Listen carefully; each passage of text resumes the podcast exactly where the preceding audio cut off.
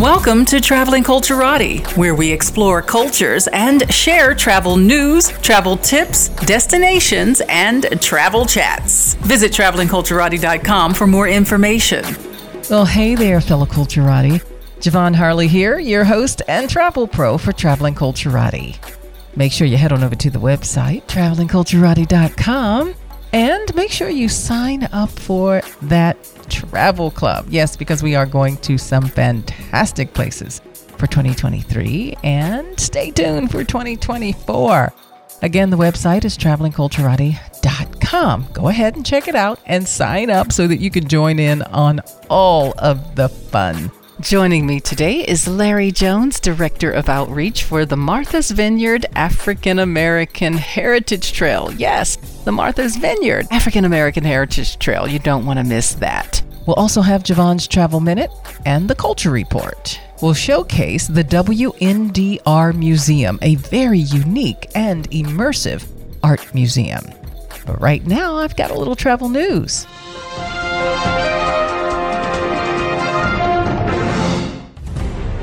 United Airlines continues to hire despite unemployment setbacks. United Airlines plans to ramp up hiring with its new global in flight training center at George Bush Intercontinental Airport, which officials said will have the capacity to train around 600 flight attendants per month.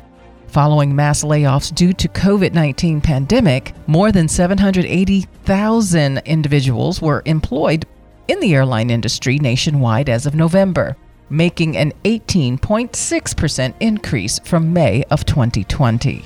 According to data provided by the U.S. Department of Transportation, United Airlines officials said its newly expanded 56,000 square foot global in flight training center at Houston Intercontinental Airport will train and hire 15,000 workers, create 1,800 jobs in the greater Houston area in 2023. According to Phil Griffith, Vice President of Operations for United Airlines at Houston's airport, the air travel provider has continued to work on several projects through the pandemic, including the $32 million training center and a roughly $100 million early baggage system facility. While those projects were not included in Houston Intercontinental's terminal redevelopment program, which aims to overhaul the airport's international terminal complex, Houston Airport System officials said the project has continued largely uninterrupted despite challenges posed by the pandemic. Global In Flight Training Center, yes, United Airlines officials said the new training center more than doubles the size of their previous facility with the addition of new classrooms, training stations, and an aquatic center featuring a 125,000 gallon pool that will allow flight attendants to train to practice safe evacuation strategies in the case of a water landing. With the training center's opening, Griffith said the company is in position to continue hiring new employees following the company's heavy workforce losses during the pandemic. United Airlines lost nearly 29,000 employees nationwide from November 2019 to November 2020. U.S. Department of Transportation data shows, representing roughly 31.6% of its national workforce. With an increased fleet and renewed travel demand, the airline hired 15,000 people in 2022 and is on track to another 15,000 in 2023. It was also noted that United Airlines' $100 million early baggage system facility at Intercontinental is slated to be completed this fall. The new facility is designed to temporarily store individual bags that arrive early until their specified departure. While the new baggage system facility is not part of the Houston Airport System's $1.3 billion international terminal redevelopment program, Griffith said the facility will be connected to the new lobby included in that project work on the International Terminal Redevelopment Program, which has been under construction since 2019, continued largely unimpeded throughout the pandemic. The project, which is on track to be largely completed by 2024, will include an overhaul of the International Terminal Complex that will accommodate more than 15 international carriers. On to a little bit of gloomy news. The U.S. issues a new travel advisory for Costa Rica. Costa Rica is a popular getaway given its close proximity to the United States with stunning beaches, lush rainforests, and welcoming locals. What is normally considered to be a safe destination for travelers, Costa Rica has had an uptick in violent crime. As has been the landscape of world events over the past few years, what seems to be a normal can change very quickly. Some say rule number one of traveling to a foreign country is to always be aware of your surroundings. Bad things can happen anywhere, at any time, whether it's petty pickpockets or more dangerous situations. So it's important to heed caution at all times. Getting too comfortable in an unfamiliar place can be a big mistake. The U.S. government has a four level system to determine the outlook on safety for each country. Level 1 means that U.S. citizens should exercise normal precautions. Level 2, exercise increased caution. Level 3, reconsider travel plans. Level 4, citizens should not travel. Earlier this week, the U.S. issued a Level 2 alert for Costa Rica, advising Americans to take extra precautions due to an increase in an uptick in violent crime. It was most noted that the recent criminal activity has been taking place in the capital city of San Jose, which is home to the country's biggest airport. San Jose is the main hub where most visitors begin their Costa Rica adventures. A recent report showed American tourists went to Costa Rica in droves, more than 1.2 million visitors arriving by plane. The guidelines provided by the U.S. Embassy in Costa Rica be watchful when in a public area, be aware of your surroundings, and immediately leave any area that does not feel safe. Do your best not to stand out in a crowd.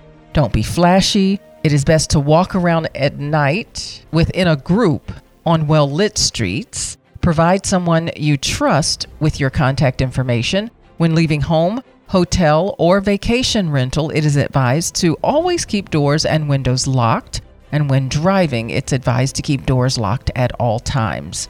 The embassy also recommends its citizens enroll in STEP, the Smart Traveler Enrollment Program, a government program to inform travelers of the latest security alerts. And if someone is in immediate danger, the Costa Rica emergency phone is 911, just like in the United States. And speaking of travel advisories, four Americans were kidnapped in Mexico earlier this week, with two found dead in the city of Matamoros, the Mexican border city with Texas one of the travelers went to Mexico for medical tourism for a procedure, and three of her friends came along for company and, of course, for driving.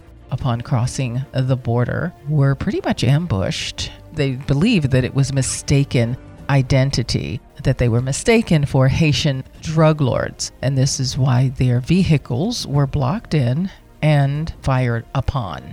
Two were killed in the attack, and two were kidnapped. However, the two that were kidnapped were taken to a Texas hospital, one with a bullet wound and one who was uninjured. Matamoros is a city in Mexico located just across the Rio Grande from Brownsville, Texas.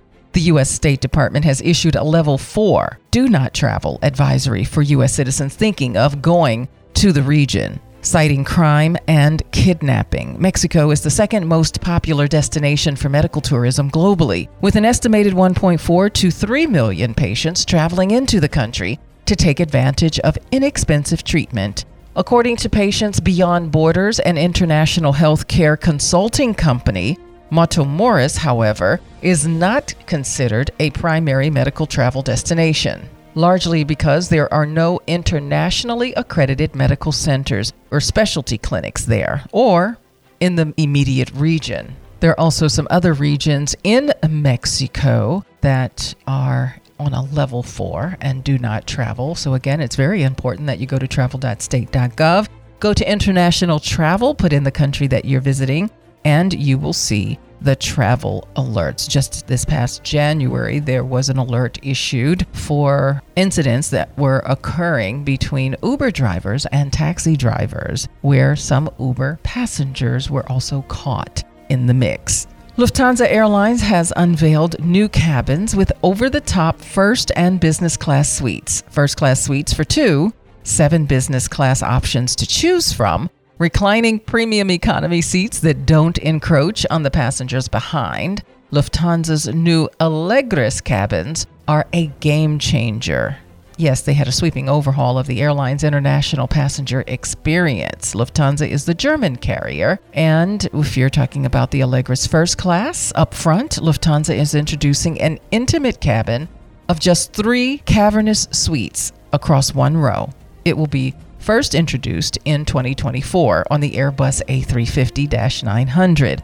First class passengers will get to choose between two different seating arrangements while all three suites will be fully enclosed with floor to ceiling walls and sliding doors for a personalized cocoon. One suite will be extra special. The center section, a suite plus, will allow for two passengers to travel together in one double seat with the ability to dine and recline together. Uniquely, the seat also turns into a full size bed without a divider in the middle Solo passengers will also have the option to book the Suite Plus for extra space. All first class suites will feature a dining table, 32 inch or 43 inch 4K monitor, and a personal wardrobe area. Allegris Business Class passengers will have the choice of a whopping seven seat types with options such as a large suite with a door and minibar and a seat with an extra long bed that's nearly eight inches longer than others.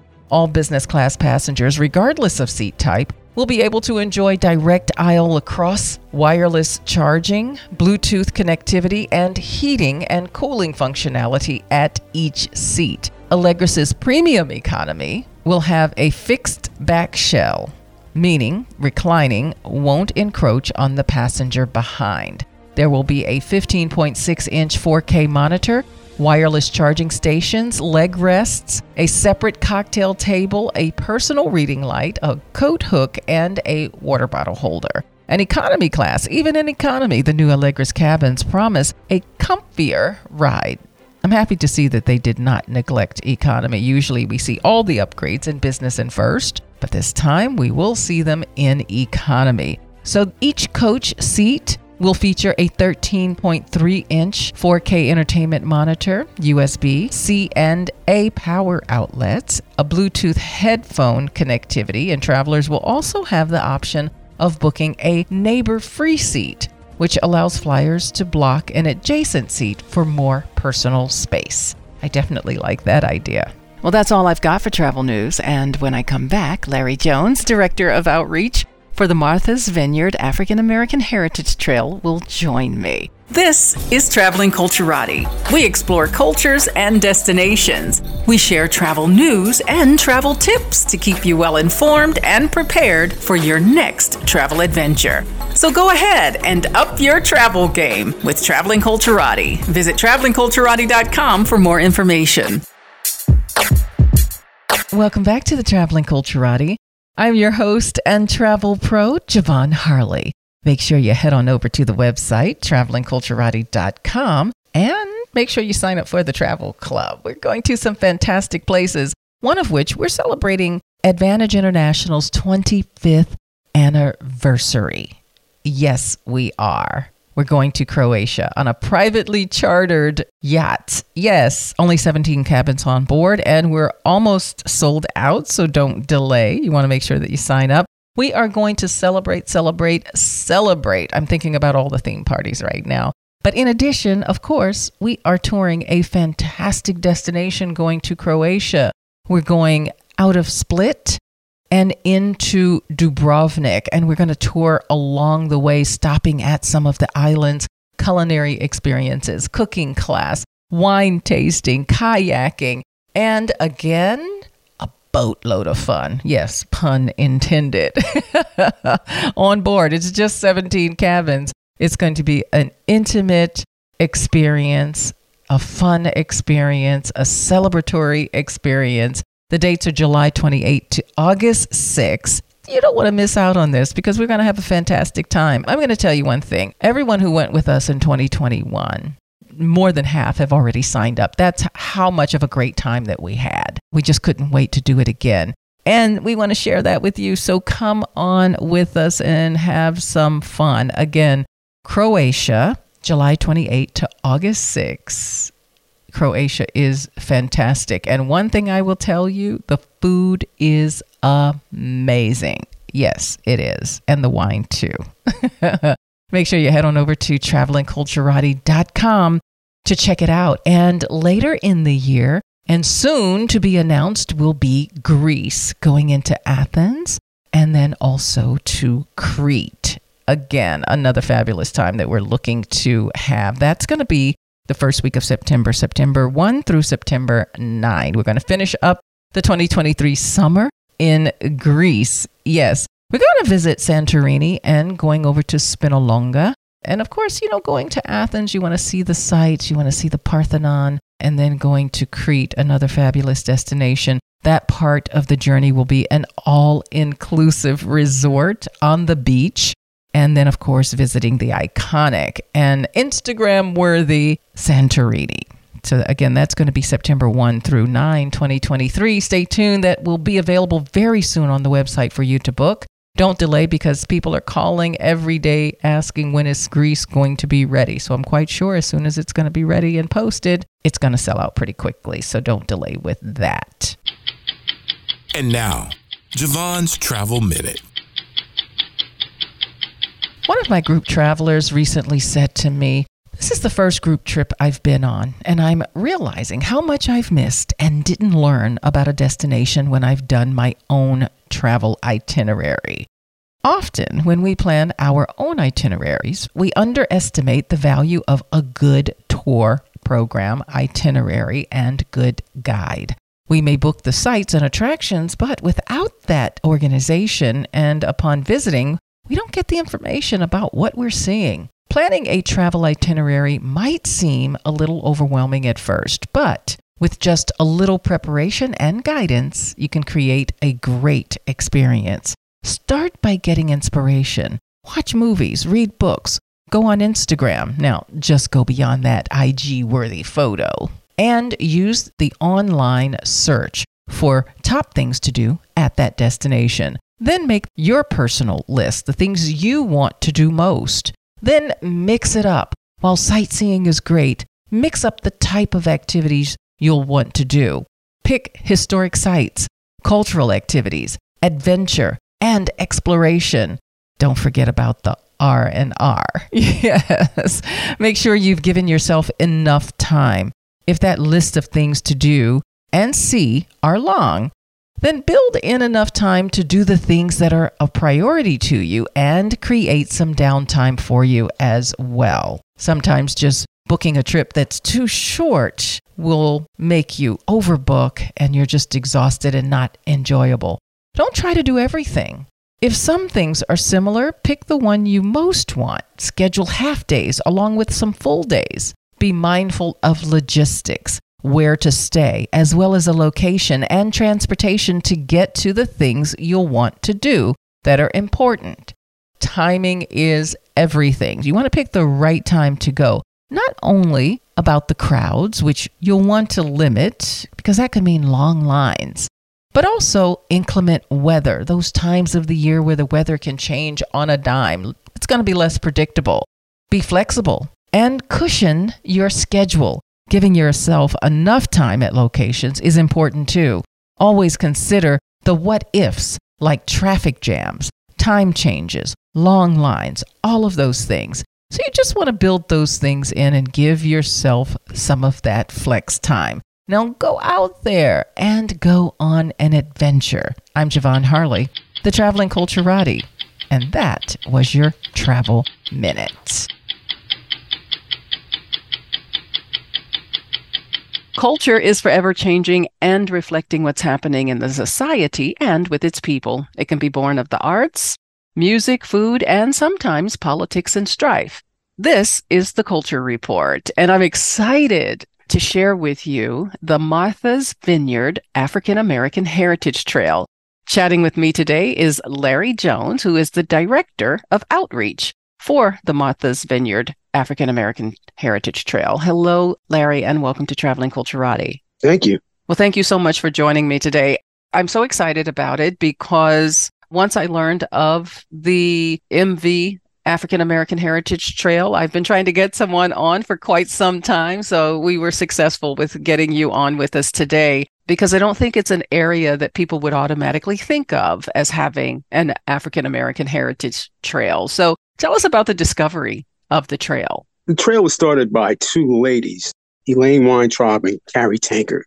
And they began their journey in 1989. And by 1998, they had their first location, which what they call in the highlands of Oak Bluffs, Massachusetts, on the island of Martha's Vineyard. And it continued on from there. Most of the trail sites were in the highlands area of Oak Bluffs and expanded from there. And the trail started out as a walking trail within what they call the highlands of Oak Bluffs because that's where most of the community established itself at first in the late 1800s by what they call the Baptist Temple. I'm a huge fan of the movie Inkwell. How close is it in relationship to Inkwell? Well, in Oak Bluffs, everything is pretty much in walking distance. So there's a lot of walking done in Oak Bluffs. So, but from the highlands, I would say it's about a mile in total. But it's a very, very easy walk because you're actually walking through town and you're seeing a lot of different sites within that area of interest. So it makes the walk very, very easy. Okay. And we'll talk about some of the other sites, but for those who may not know, tell us a little bit about Inkwell and the name of it. And again, if you haven't seen the movie, it is a fantastic movie to watch. Well, but Inkwell is, how can I say, it's actually a, a recent discovery. When I say recent, I'm talking 1960s there's a short history and there's a long history. So they're saying that it was a beach that was relegated to the black community, but that's not true at all. It was actually started by the black youth on the island. And basically, they wanted to get away from their parents. They didn't want to go to the same beach as their parents because they were teens. And they would tell their friends, well, we're going to meet up at this beach. It was known as Town Beach. And they started naming it the Inkwell. They said, we're going to meet up at the Inkwell at three o'clock or two o'clock. And that's what they would do. The teenagers would meet up, as the story goes, would meet up at the Inkwell at a specific time so they could hang out with their friends. So that's how the name became more famous over the years. And it's really, really just a small beach within Martha's Vineyard, but it's very, very well known. And people always want to go see the Inkwell. And when they see it, they say, That's it. I say, Well, this is it. Yes. but it's in a very, very, very, very nice area, I should say. Okay. And is it on the Heritage um, Trail? Yes, we do pass by the Inkwell on the trail because it's incorporated within the trail itself. So people always want to know where it is, but there's a long history within that area, which is called the Gold Coast, is where most of the community has built out since the 1950s. That's a black community, I should say. So, how many stops are there on the MV African American Heritage Trail? So, in total, which we do not go to all the stops, in total, there are 36 stops. Oh, wow. Throughout the island. All right. So, we have basically four trails that you can participate. And one of them is the walking trail, which is the original trail. Then we have what we call the Oak Bluffs Trail, which is a riding tour. Then we have an Oak Bluffs Edgartown tour, which is a riding tour. And then we have an All Island tour, which you try and hit as many as the stops as possible within the time period. And then this year we're going to have Black Business Trail, which is starting up this year. So it's going to be five in total. They're all going to be very, very interesting to you. But so the it, ones that I would concentrate on, right? If you're going to come to Oak Bluffs and you don't have a lot of time, I would concentrate on the Oak Bluffs riding tour or the Oak Bluffs walking tour or the Edgartown Oak Bluffs tour. So those are the ones I would definitely concentrate on.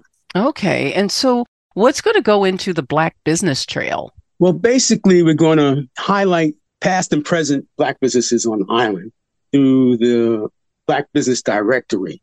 And we're doing that with another partner, NGRE, who's created the Black Business Directory of Martha's Vineyard. So we're trying to highlight those businesses that people have had and people continue to have on the island.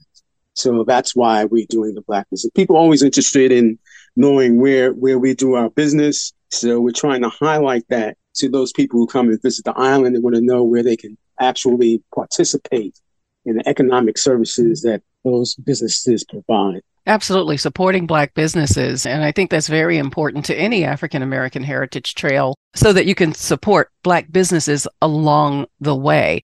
And so it seems like there's a lot of focus with Oak Bluffs and the Highlands. I understand you said it's still a relatively small area that you can walk, but tell us about those significant points of Oak Bluffs. All right. So the Highlands is where our community started to build out. And then from there, it continued on. So that is then when Oak Bluffs was created, it was created as a tourist destination, not for Black folks, but for the community of white Europeans in the New England area. So the first thing that was built was what they call the Martha's Vineyard Camp Meeting Association, which is called the Methodist Campgrounds and then came in Cottage City. And the campgrounds were actually the catalyst to us coming to the island because it was run by the Methodists, and the Methodists were very welcoming at that point. They were into suffrage, they were into prison reform, they were into women's rights, they were into abolition. So we had an audience within the Methodist campgrounds, and we started coming there. And then from there, we started to buy in and we started to buy in, especially when the Baptists started having their what they call camp meetings, which was placed in the highlands.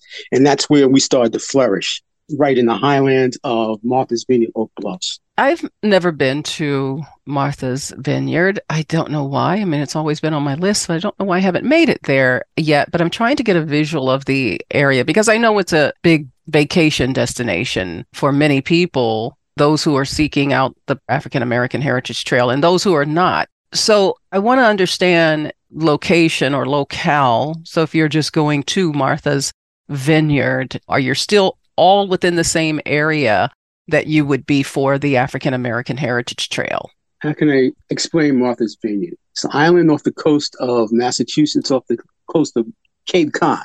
Mm-hmm. And it's about six miles off the coast, has six towns, one of them being Oak Bluffs, where the majority of our community congregates during the summer, mainly through the months of August, last week in July. So you'll see a big Black community within that area. Large home ownership of summer homes of Black residents in that area.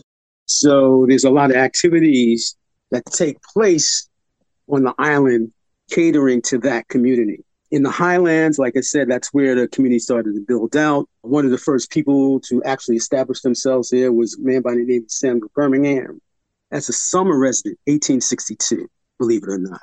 And then from there, it started really to build out in the highlands when the Shearers and the West and the Ballou families started coming there on a regular basis for the summer. And they established themselves, they bought property, and community continued to grow from there and spread out from the highlands into the rest of the Oak Bluffs summer community.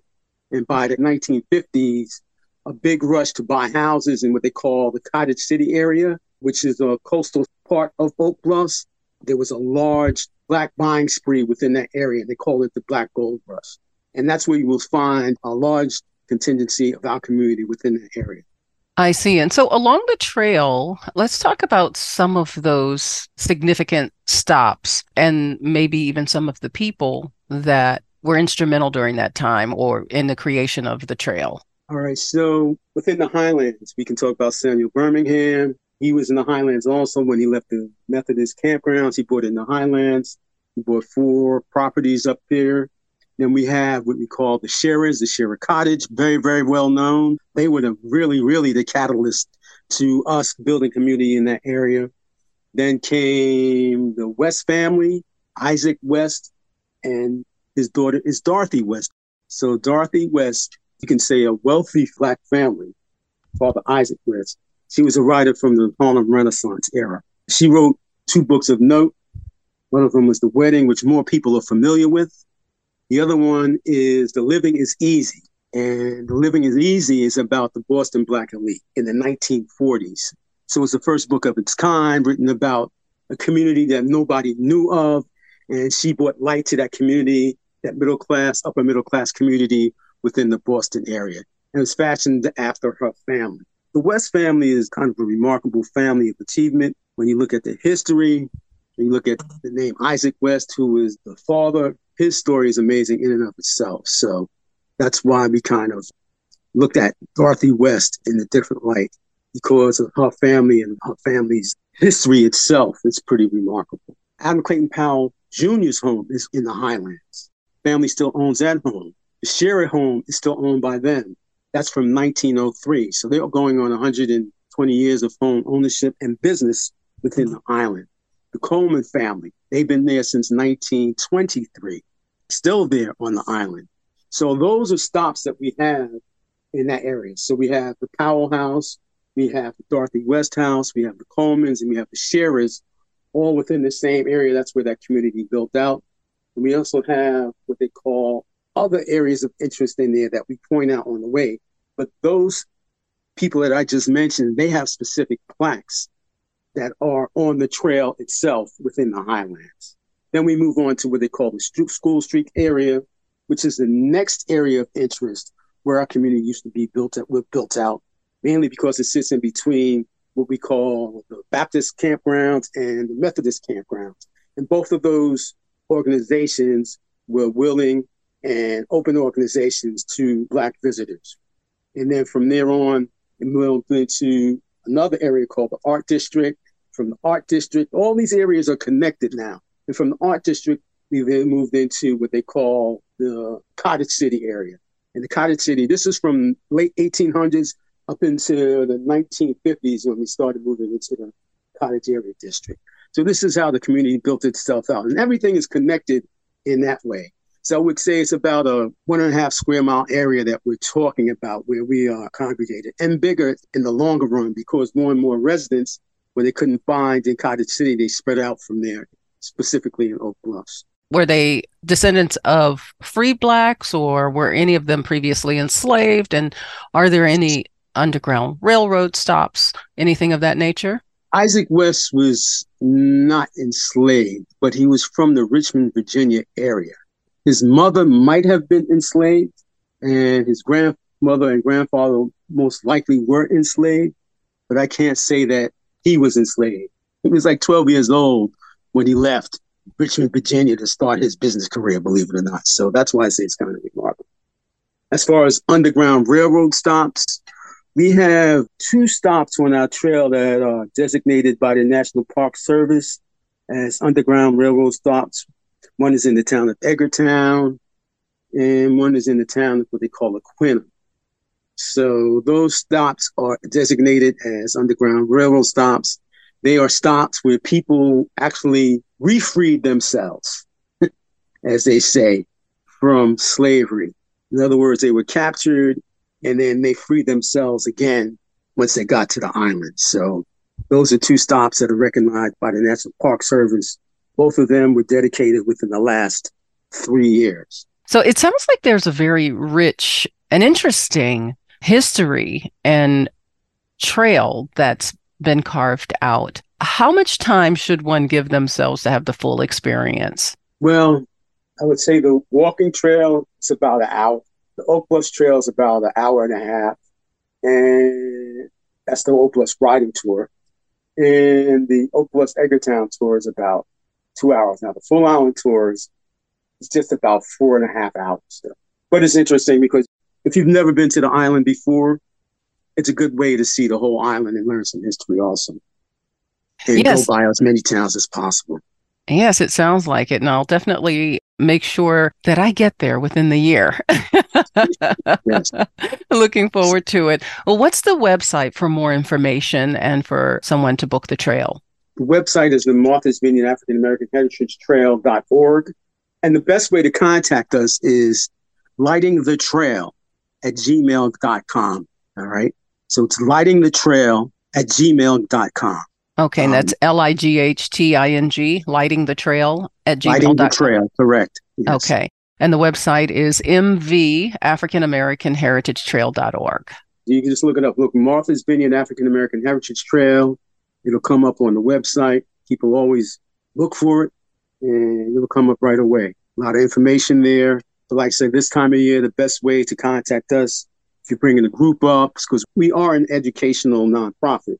So if you want to bring a group up or you want to have a group of people take the trail at some time, contact us through the lighting the trail at gmail.com and we can start a conversation as to what you want to do and how you want to do it.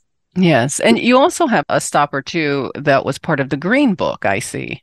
Yes, we do. Let's put it this way there were a lot of places of note in the Green Book on Martha's Vineyard, and one of them is called, which we dedicated this past year during Juneteenth, was Dunmere by the Sea. And that was dedicated Juneteenth. It was run by two brothers from New York City, and they eventually sold it. But there were many other sites, five that we know of total, that were within the Green Book on Martha's Vineyard. And we try to point as many of those out as possible because that's actually how people became more interested in Martha's Vineyard. They needed a place to stay. They look in the Green Book. They find this place in the Green Book. They stay there. And they, what they call, we get the bug. And they want to come back to the island. And eventually keep coming, coming, coming. And eventually they want to purchase. And that's how the community starts to build itself again. And that's been going on for the last couple of years now. People come to the island, find a very, very good interest, very comfortable, and then they want to further the experience here by becoming homeowners on the island. So that's what happens. Yes. A lot and, of that happens. And congratulations is in order to your 25th anniversary this year. Thank you. Absolutely. And looking forward to it continuing to grow and learning more about the African American Heritage Trail of Martha's Vineyard. Thank you again for joining me today. It was an honor and a pleasure. So when you come up, just look us up. This is Traveling Culturati. We explore cultures and destinations. We share travel news and travel tips to keep you well informed and prepared for your next travel adventure. So go ahead and up your travel game with Traveling Culturati. Visit travelingculturati.com for more information. Welcome back to the Traveling Culturati. I'm your host and travel pro, Ja'Vonne Harley. Make sure you head on over to the website, travelingculturati.com. And while you're there, make sure you join the travel club.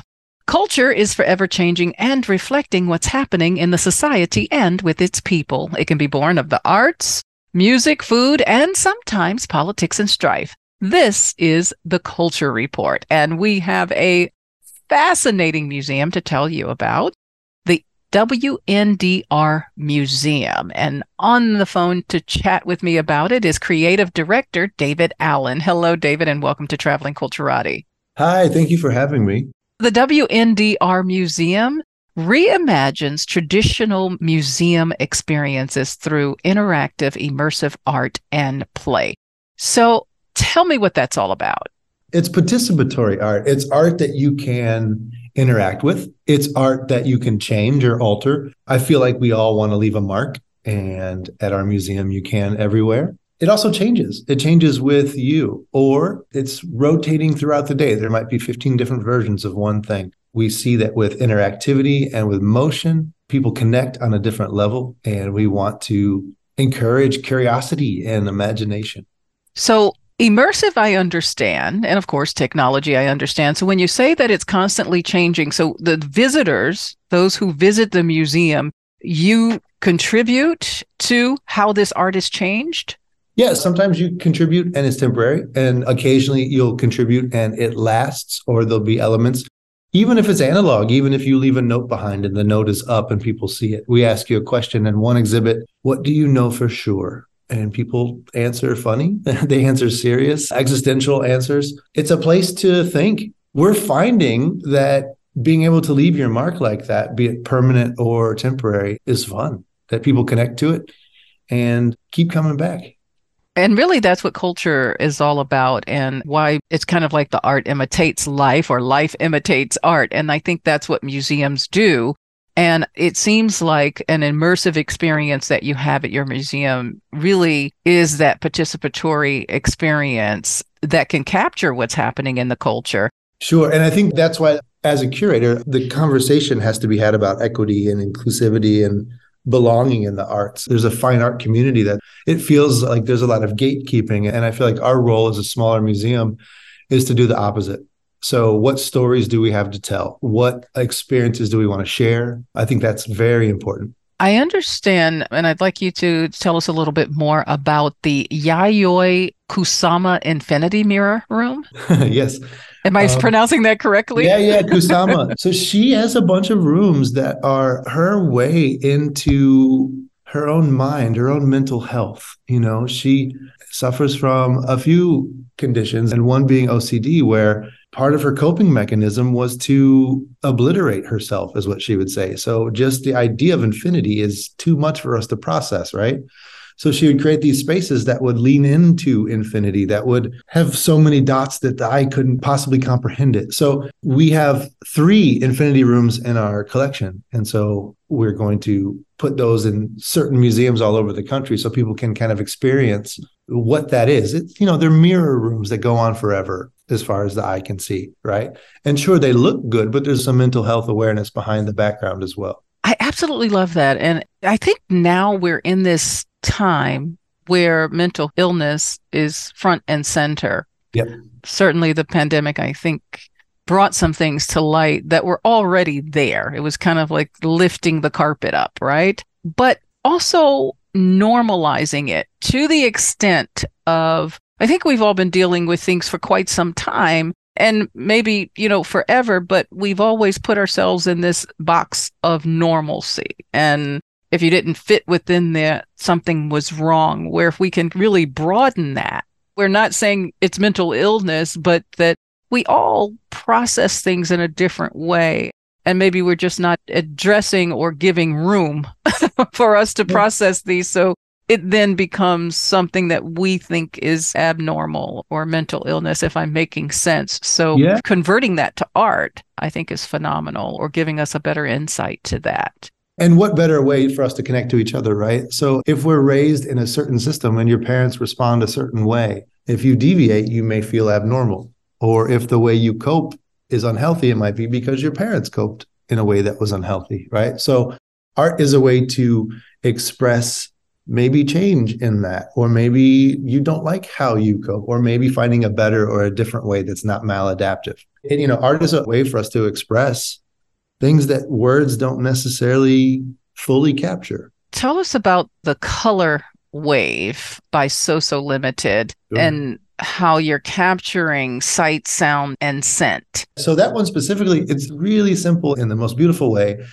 All you do is you text it a word and it finds the average and what the baseline, what the internet or what the world sees as would be a color or a color pattern or palettes that would connect to that word. So if I put in uh, sandy desert, it would give you an obvious answer, right? But if I put in the word pain or grief, what does it respond with? That's what's interesting to add color or to quantify words that aren't necessarily something we attach to sight.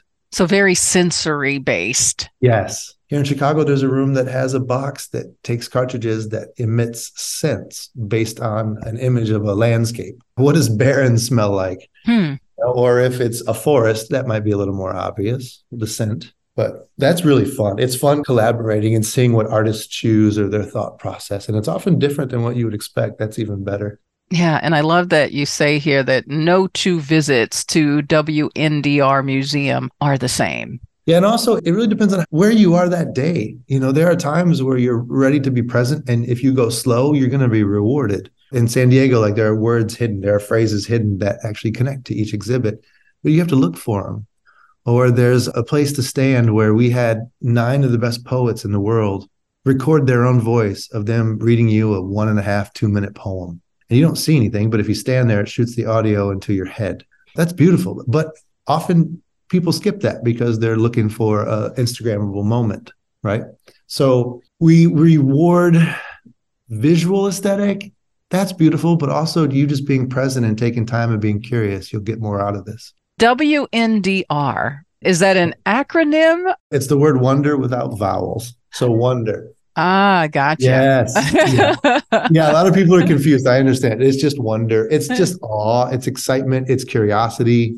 Just wonder without vowels. I understand that the museum has already begun a nationwide expansion. Tell us about that. Yes. We just opened up a new wonder in San Diego. We are currently in the process of building one in Seattle, and then Boston is after that. So the idea is just to expand. We're choosing local artists in a lot of the areas. There's a percentage that's local artists. I'm also choosing a lot of artists that are international that represent a lot of varied voices. I think that's important. So each city has a different kind of style and a different taste and curating based on the city, but also through lines like what's the storyline here? Or like in San Diego, I have some murals that are accessible. We have an original Keith Haring mural, which is graffiti.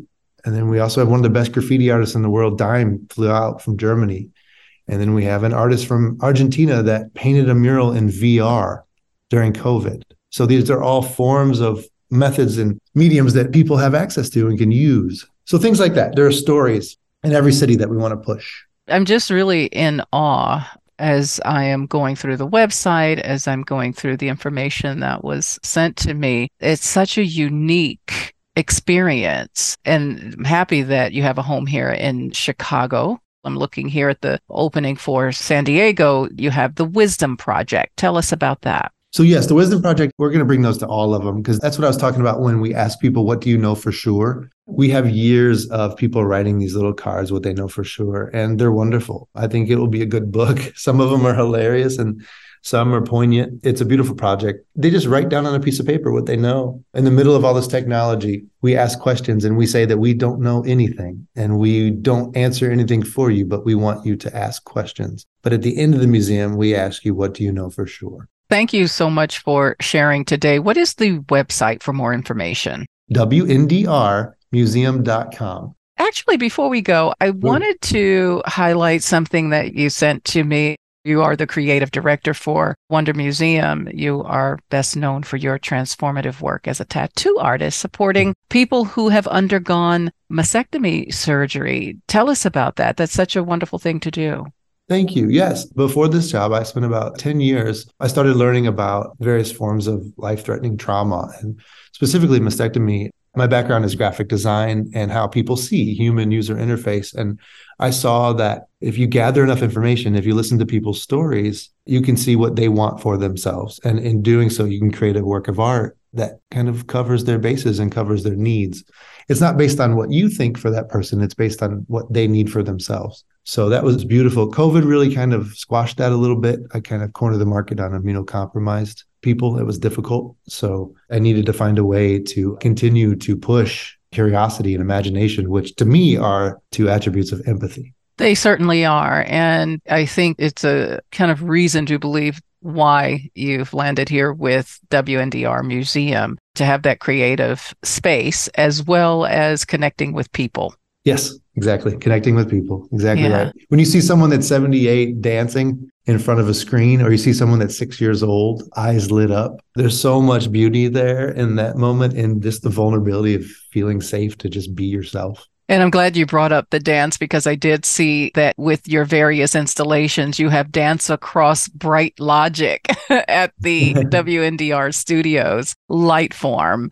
So, if you'd like to expand upon that, because dance and music, these are all things that I think bring such joy to people. They do. And if you feel a little bit of awe or excitement, so technology is just a tool, right? And it's how you use it. And so, one of the things we have is a light floor. It has optical sensors, so it knows you're there. So let's say you do a dance or you create a movement, it will respond and it might leave a trail. It might go before you or it might go behind you. So it's neat to see how you affect a space. You do anyway, emotionally, figuratively, but like literally, this is a cool way and fun way to affect a space around you with people seeing it.